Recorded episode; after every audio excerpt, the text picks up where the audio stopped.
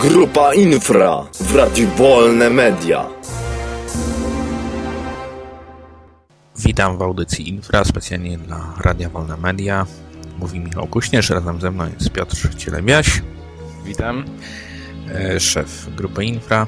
Dzisiaj chcielibyśmy porozmawiać o paleoastronautyce. W zasadzie co to jest i z czym to się je.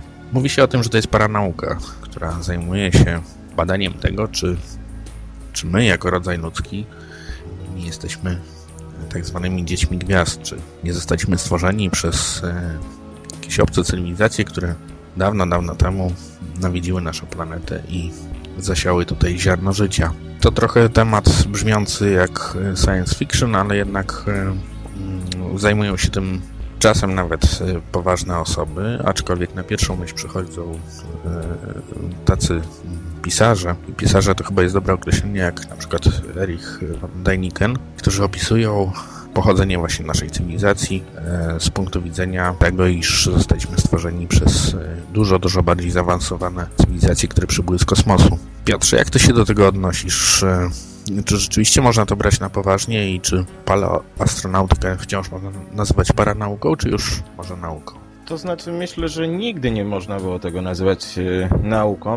No nawet nie kwalifikuje się raczej nawet jako paranauka. Według mnie to jest raczej pewien pogląd, który jest, no dzisiaj jest dość trudny do zdefiniowania nawet, bo no jedni twierdzą, że rzeczywiście bogowie zstąpili na ziemię i dali początek, prawda, poprzez jakieś machinacje genetyczne rodzajowi ludzkiemu. Drugi pogląd mówi z kolei, że bogowie przybyli, czyli rzekomni kosmici, ja się tu posługuję, prawda, tym słownictwem Dänikena, ci bogowie przybyli na ziemię i zastali prymitywnych ludzi, którym jawili się jako nauczyciele, prawda, jako albo nawet jeszcze nie ludzi, tylko... Tak, właśnie czasem tak samo pojawia się teoria mówiąca, że zostaliśmy udoskonaleni, to znaczy małpki, nasi przodkowie zostali przez właśnie te istoty nauczone, czy w jakiś sposób ulepszone genetycznie, co pozwoliło na rozwój cywilizacji. Natomiast myślę, że dzisiaj już ta paleoastronautyka przechodzi pewien kryzys, bowiem wszystkie dowody, jakie mieliśmy na nią, trochę się wypaliły. To znaczy, ja myślę, że na pewno trudno było jakiekolwiek dowody, po pierwsze. Natomiast dzisiaj jesteśmy świadkami pewnego konfliktu kreacjonistów i ewolucjonistów. Tak. Ja myślę, że paleoastronautyka pobrzmiewa tam gdzieś z boku.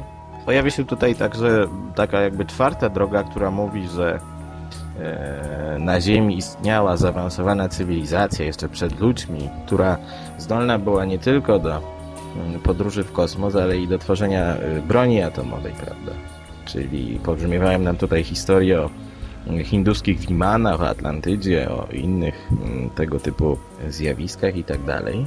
Natomiast ja myślę, że czasami to wszystko wrzuca się do jednego kosza, do jednego worka i obok tych historii o bogach, którzy mieli dać początek wielu mitom, prawda, bo rzeczywiście prawda, niektóre historie o wielkich nauczycielach, którzy przybywali z gwiazd, pobrzmiewają w wielu legendach i mitach, ale nie wiemy, czy mamy do czynienia z archetypem, czy z jakimś archetypem dawnych wydarzeń. Natomiast wszystko jest wrzucone do jednego worka. Wszystkie dowody, te już, prawda, zdezaktualizowane oraz te, które mają jeszcze jakiś potencjał. Myślę, że kiedy przyjrzymy się im po kolei, zobaczymy, że rzeczywiście niektórzy mogli ulec wrażeniu, że w mitach, legendach, czy nawet w niektórych pozostałościach, nawet niektórych, prawda, budowli, czy w niektórych przedmiotach o nieznanym pochodzeniu mogą zawierać jakieś wskazówki dotyczące naszej, bardziej tajemniczej przeszłości. Natomiast sprawa pozostaje otwarta, natomiast ciągle jeszcze twierdzę, że paleoastronautyka po Dänikenie przeżywa wielki kryzys. Czeka na nowe dowody. No właśnie, jeśli mówimy o dowodach, o czym możemy mówić, bo ja tu właśnie chciałem zacząć od tego, o czym żeś wspomniał, czyli jakie mamy dowody na przykład w Starym Testamencie, gdzie w zasadzie wyraźnie się mówi o tym, co często jest pomijane przez osoby, że tak powiem, badające pismo, gdzie wyraźnie jest powiedziane, że mieliśmy do czynienia z swego rodzaju dziećmi bogów, którzy tutaj, że tak powiem, no, mieli we władaniu ziemię. Nazywa się ich wręcz wprost gigantami. I w zasadzie to zapoczątkowało cały ten bieg wydarzeń. Znaczy to, że łączyli się, prawda, z ludzkimi córkami, to spowodowało swego rodzaju konflikt. Później, znaczy to ma swoje odniesienie też w mitologii sumeryjskiej, później to skontynuowane też w mitologii egipskiej i tak dalej. Czy to może być pewien trop, którym możemy podążać? I co z dalszymi dowodami? Myślę, że nie. Dlatego, że jeżeli weźmiemy do ręki jakieś wydanie, prawda, nawet to najpopularniejsze wydanie Biblii w Polsce, widzimy, że tam stoi jasno, że synowie bogów przybywali na ziemię, czy synowie Boga przybywali na ziemi, łączyli się z ziemskimi córkami i tak powstawali giganci. Natomiast myślę, że jest to, tak jak powiedziałeś, jakieś echo wschodniej teologii. Myślę, że to jest jakaś pozostałość jeszcze po wpływach, prawda, babilońskich i jeszcze starszych. Uważam, że jest to po prostu, jest to wers, którego znaczenia dziś nie rozumiemy, a który tak naprawdę wywołał cały szereg spekulacji odnośnie gigantów i tak dalej. Oczywiście możemy tutaj snuć różne przypuszczenia, natomiast żeby mówić o istnieniu gigantów, w tym sensie powinniśmy posiadać jakieś dowody. Padają tam potem słowa na przykład o Ogu, królu Baszanu, który miał być takowym gigantem, obok Goliata, chyba najbardziej znanego. Natomiast w ścisłym tego słowa znaczeniu, jak to odnosili się m.in. zwolennicy teorii, że byli to kosmici, nie mamy na to dowodów. Myślę, że w Biblii znajduje się cała masa formacji czy sformułowań, z których sensu właściwie pierwotnego nie zdajemy sobie dzisiaj sprawy. Po prostu jest on trudny do interpretacji dla człowieka w XXI wieku. Tak samo śladu, prawda, kosmitów dopatrywano się w opisie Bożego Rydwanu, który widział Ezechiel.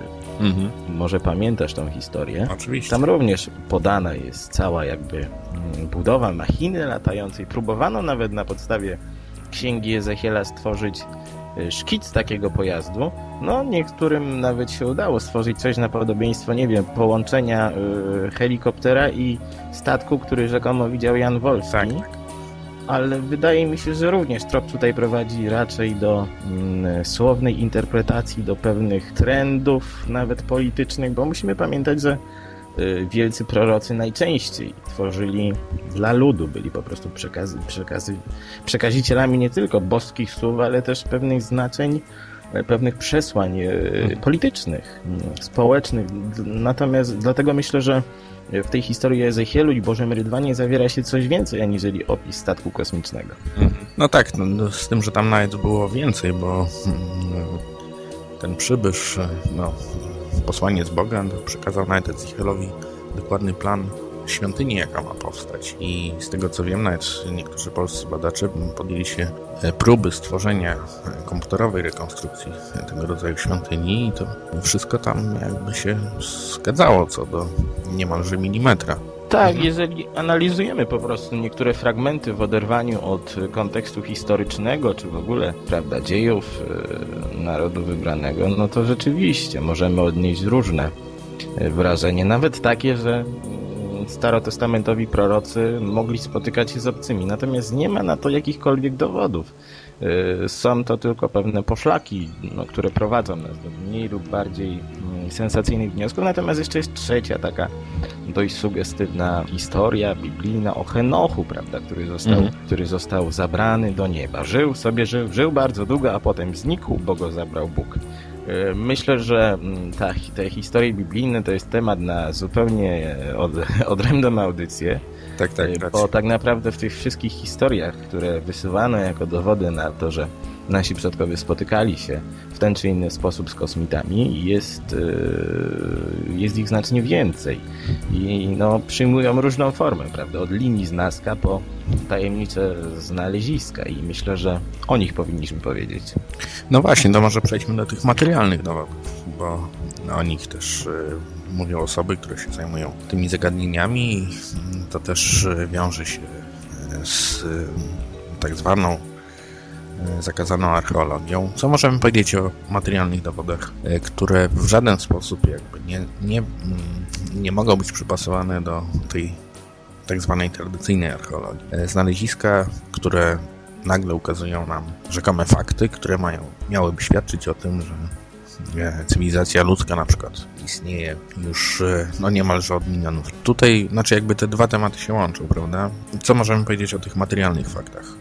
Wysuwano kilka, prawda, kandydatów do miana dowodów niepodważalnych. Najpopularniejszy stała się na przykład linie z Nazca. Dzisiaj już chyba nikt nie ma wątpliwości co do ich prawdziwego przesłania. Oczywiście wciąż trudno tutaj wysnuć wniosek o ich pierwotnym znaczeniu i prawda, użyciu, bo rzeczywiście tutaj zdumiewa fakt, że są, zostały wytyczone w taki sposób, że najlepiej widać je z powietrza. Natomiast tutaj troszkę chyba od początku przesadzoną była wersja, że są to lądowiska dla statków UFO, bo dlaczego na przykład lądowisko dla obcej cywilizacji miałoby mieć kształt małpy albo pająka. Natomiast takich dowodów doszukiwano się wiele. To znaczy, masz rację, że zakazana archeologia troszkę się połączyła tutaj z paleoastronautyką. I tych dowodów poszukiwano w różnych miejscach. Między innymi była taka historia o bardzo kontrowersyjnym znalezisku, tak zwanych kamieniach dropa. Nie wiem, czy nasi słuchacze... Tak, w Chinach, czy nasi słuchacze dokładnie znają tam historię. To jest opowieść o pewnym bardzo kontrowersyjnym znalezisku. W pewnej chińskiej jaskini odkryto rzekomo dyski, na których zapisana była historia dość dziwnej grupy ludzi, dziwnego plemienia. I dyski te zostały zabrane, prawda, przez chińskich badaczy, a następnie w jakiś sposób odcyfrowane. Nikt nie wie do dziś, gdzie są tak właściwie kamienie dropa. Kto je odcyfrował, jak to zrobił, co tam jest napisane. Natomiast istnieje taka bardzo sensacyjna teoria, która mówi, że pewien chiński naukowiec odczytał te tabliczki, właściwie nie tabliczki, bo to one mają formę kół, prawda, takich jakby płyt gramofonowych, na których wykute są znaki i w tych znakach zawiera się historia o przybyszach z kosmosu, których statek uległ awarii i którzy wylądowali w Chinach. Spotkali się z miejscowym plemieniem, bardzo prymitywnym, początkowo z nimi walczyli, a potem się po prostu razem wymieszali między sobą. I tak powstał współczesny lud. Natomiast nie wiadomo, ile jest prawdy, ile sensacji. Główny problem to taki, że tych kamieni nie znaleziono do dzisiaj. To znaczy trudno ich... poszukiwania są trudne, bo Chińczycy niechętnie tutaj udostępniają te zbiory. Natomiast wielu próbowało, ale nikt tak naprawdę nie zgłębił jakoś tej tajemnicy, także to jest taka jedna wielka niewiadoma i tak jest w przypadku wielu innych dowodów. Dokładnie właśnie, to one żyją swego rodzaju legendami później, tworzą się legendy z nich, z tych opowieści. Cóż, może po krótkiej muzycznej przerwie powiemy o innych namacalnych dowodach ingerencji obcych cywilizacji w rozwój naszej.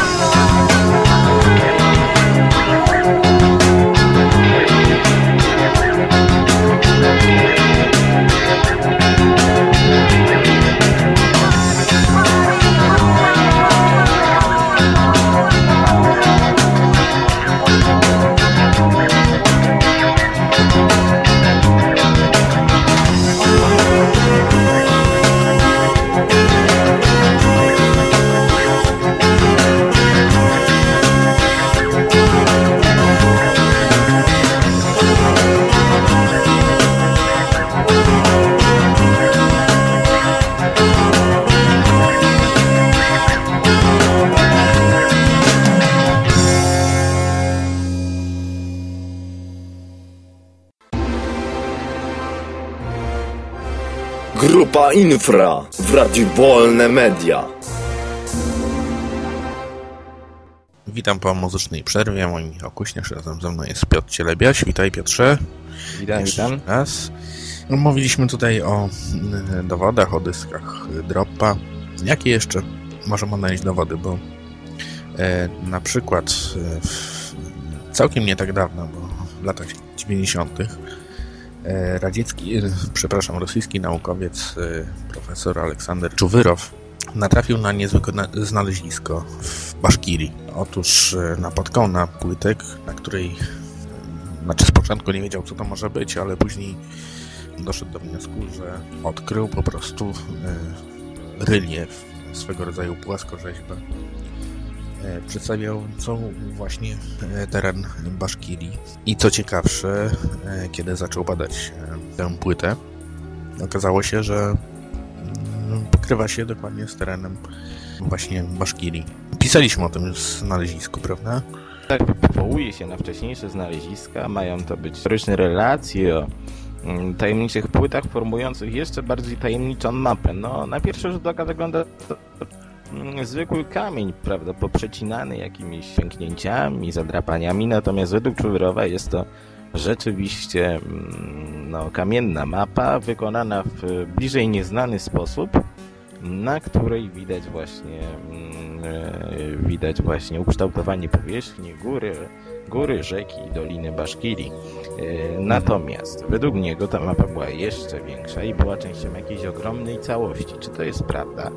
No do końca nie wiemy, bo nie wiemy, czy Czuwyrow rzeczywiście tak bardzo chciał dopatrzyć się Baszkirii na kawałku kamienia, że po prostu ją tam w końcu zobaczył.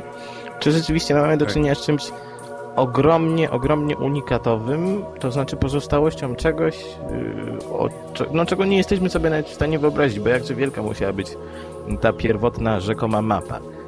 Udało się, prawda, znaleźć kilka kawałków, natomiast czekamy na dalsze relacje, bo tak naprawdę trudno wysnuć jakikolwiek większy wniosek. Jeżeli zaś chodzi o inne znaleziska na terenie Rosji, to również bodajże w latach 90. pojawiło się wiele kontrowersji związanych z tak zwanymi spiralkami, to znaczy sprężynki, spiralki znaleziono w pewnym odludnym miejscu na Uralu bodajże. Tajemnicze przedmioty. Nikt nie wiedział, kto to jest. Wyglądało to rzeczywiście jak małe sprężynki, tylko bardzo, bardzo małe.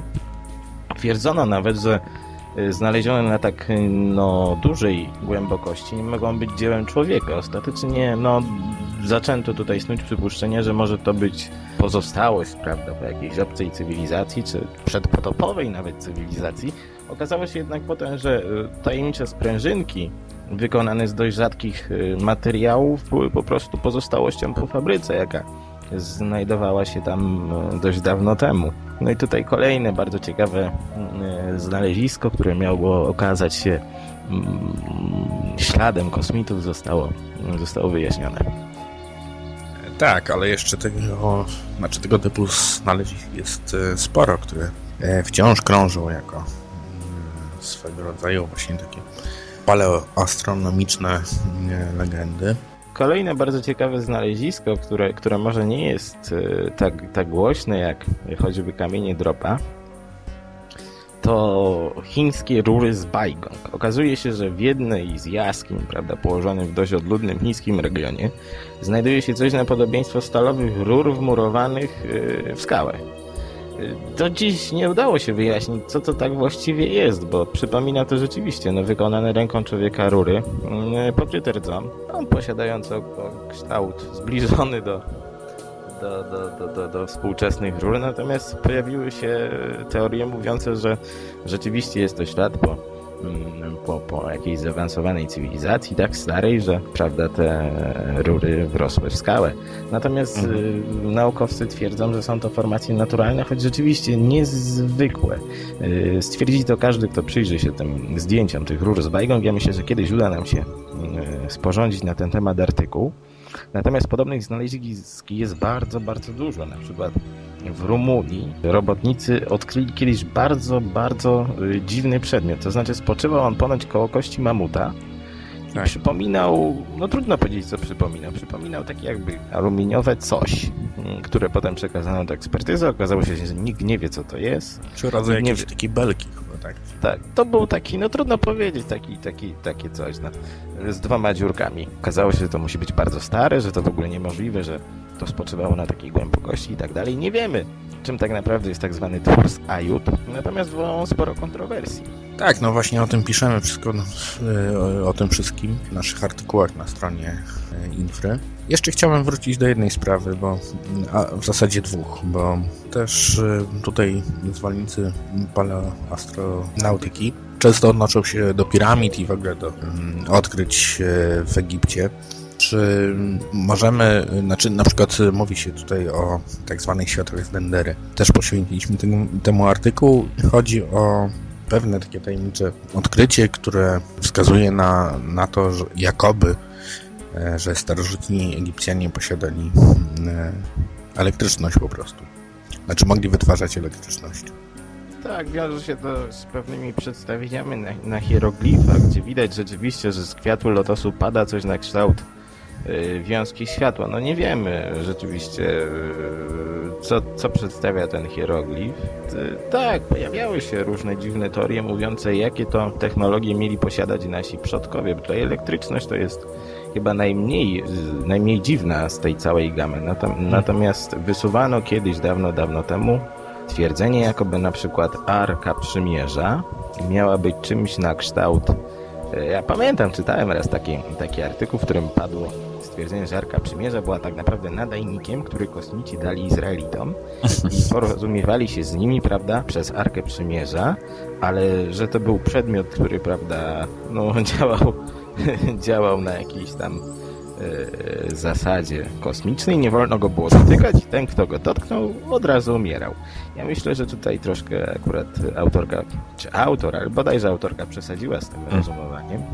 Pojawiła się także teoria, ale to już dość starsza, mówiąca o Wimanach, to znaczy są to pojazdy latające, wywodzące się z, prawda, hinduskich eposów. Posiadają one właściwości zbliżone bardzo do współczesnych pojazdów UFO i wiele ludzi dopatrywało się w nich po prostu śladów, związków między, prawda, naszymi przodkami, a właściwie przodkami dzisiejszych Hindusów, a kosmitami. Twierdzono nawet, że te Wimany mogą gdzieś sobie spoczywać, bo te Wimany posiadały rzeczywiście niezwykłe zdolności, mogły wytwarzać wielką energię, znikać, chować się, prawda, duplikować i tak dalej. Natomiast wiele osób przyjęło to jako pewnik, to znaczy uznało, że rzeczywiście starożytni Hindusi posiadali możliwość budowy maszyn latających, które możliwościami znacznie przekraczały nasze współczesne samoloty. Wydaje mi się jednak, że troszkę tutaj nie docenia się naszych przodków, to znaczy wielokrotnie zapomina się, że oni również posiadali wyobraźnię i po prostu wiele przedstawień różnych fantastycznych istot, które umieszczane są na różnego rodzaju malowidłach. To tak naprawdę istoty fantastyczne zrodzone w umysłach naszych przodków, nie zaś kosmici. Tak, dokładnie. A jeszcze właśnie chciałem cię zapytać na koniec o Dogonów, bo to historia dosyć niesamowita o pewnym plemieniu afrykańskim, który posiada taką wiedzę o naszym niemalże wszechświecie, o gwiazdozbiorze, który obserwujemy i o gwiazdach, których żeśmy nie znali aż do niedawna. Natomiast Dogonowie, opisał to francuski badacz, posiadali wiedzę o konstelacji Syriusza A, Syriusza B. A skąd mogła się ta wiedza wziąć? Znaczy w tej chwili trochę się podważa, prawda, te pierwsze doniesienia o ich niesamowitej wiedzy. Tak, masz rację. Polegało to na tym, że po prostu w pewnym momencie historii pojawiła się niezwykła teoria mówiąca o wiedzy Dogonów. To znaczy, którzy twierdzili nawet, że Dogonowie zostali odwiedzeni przez przybyszy spoza ziemi, którzy przekazali im wiedzę, którą zachodnia cywilizacja posiadła dopiero bardzo, bardzo późno. I okazało się, że w kosmologii, prawda, Dogonów, w ich tradycjach zawarte są pewne przesłanki dotyczące tej rzekomej pradawnej wiedzy. Ta teoria bardzo szybko przyjęła się w kręgach osób, które były twórcami słynnych książek dotyczących paleoastronautyki przede wszystkim Dänikena. Wiele osób wciąż uważa, że Dogonowie to taki sztandarowy przykład będący potwierdzeniem tej teorii, natomiast zaczęto podważać wiarygodność naukowców, którzy dokonali tego odkrycia. Twierdzi się nawet, że Dogonowie nie wiedzieli nic o naszym kosmosie, o Syriuszu i tak dalej, dopóki nie odwiedzili ich ci badacze, ci Francuzi, którzy po prostu zaczęli im opowiadać i następnie po prostu dokonali bardzo kontrowersyjnego odkrycia, które przyniosło im sławę, natomiast na Dogonów ściągnęło Dogonów postawiło w niezręcznej sytuacji. Właściwie zaczęto ich pytać o rzeczy, o które nie wiedzą. Do końca też może nie być tak, po prostu badacze dokonali, prawda, to znaczy kontaktowali się z przedstawicielami starszyzny dogońskiej. Wiadomo, że ta wiedza, jeżeli istniała, ta wiedza mogła w tym XX wieku ulec jakiemuś zapomnieniu. Choć mi się nie wydaje, żeby to była do końca prawda. Być może po prostu dokonano nadinterpretacji dogońskich obyczajów, tak jak też się to dzieje na przykład z wieloma innymi rzeczami, jaką popularnością cieszyła się teoria o kryształowych czaszkach, jakie różne legendy na ich temat wymyślano, dopóki się nie okazało, że są zupełnie współczesnymi tworami i ta prawidłowość rozciąga się także na wiele innych dowodów, rzekomych dowodów mających świadczyć o tym, że naszą planetę, prawda, odwiedzili przybysze z gwiazd. Tak więc, Piotrze, to ja zapraszam wszystkich naszych słuchaczy do odwiedzenia naszych stron, gdzie dosyć szczegółowo opisujemy te przypadki, o których właśnie żeśmy mówili teraz. Tak, bardzo trudno zawrzeć to wszystko w tak krótkim czasie. Ja zachęcam wszystkich rzeczywiście, żeby, jeżeli chcą się dowiedzieć więcej na temat Dogonów, Nazca, Kamieni Dropa i wielu innych rzeczy, żeby odwiedzili naszą stronę. Natomiast ja jeszcze tutaj na koniec chciałbym dodać bo mówimy tutaj o odległych krajach, prawda, o Ameryce Południowej, Egipcie, Afryce, o Chinach.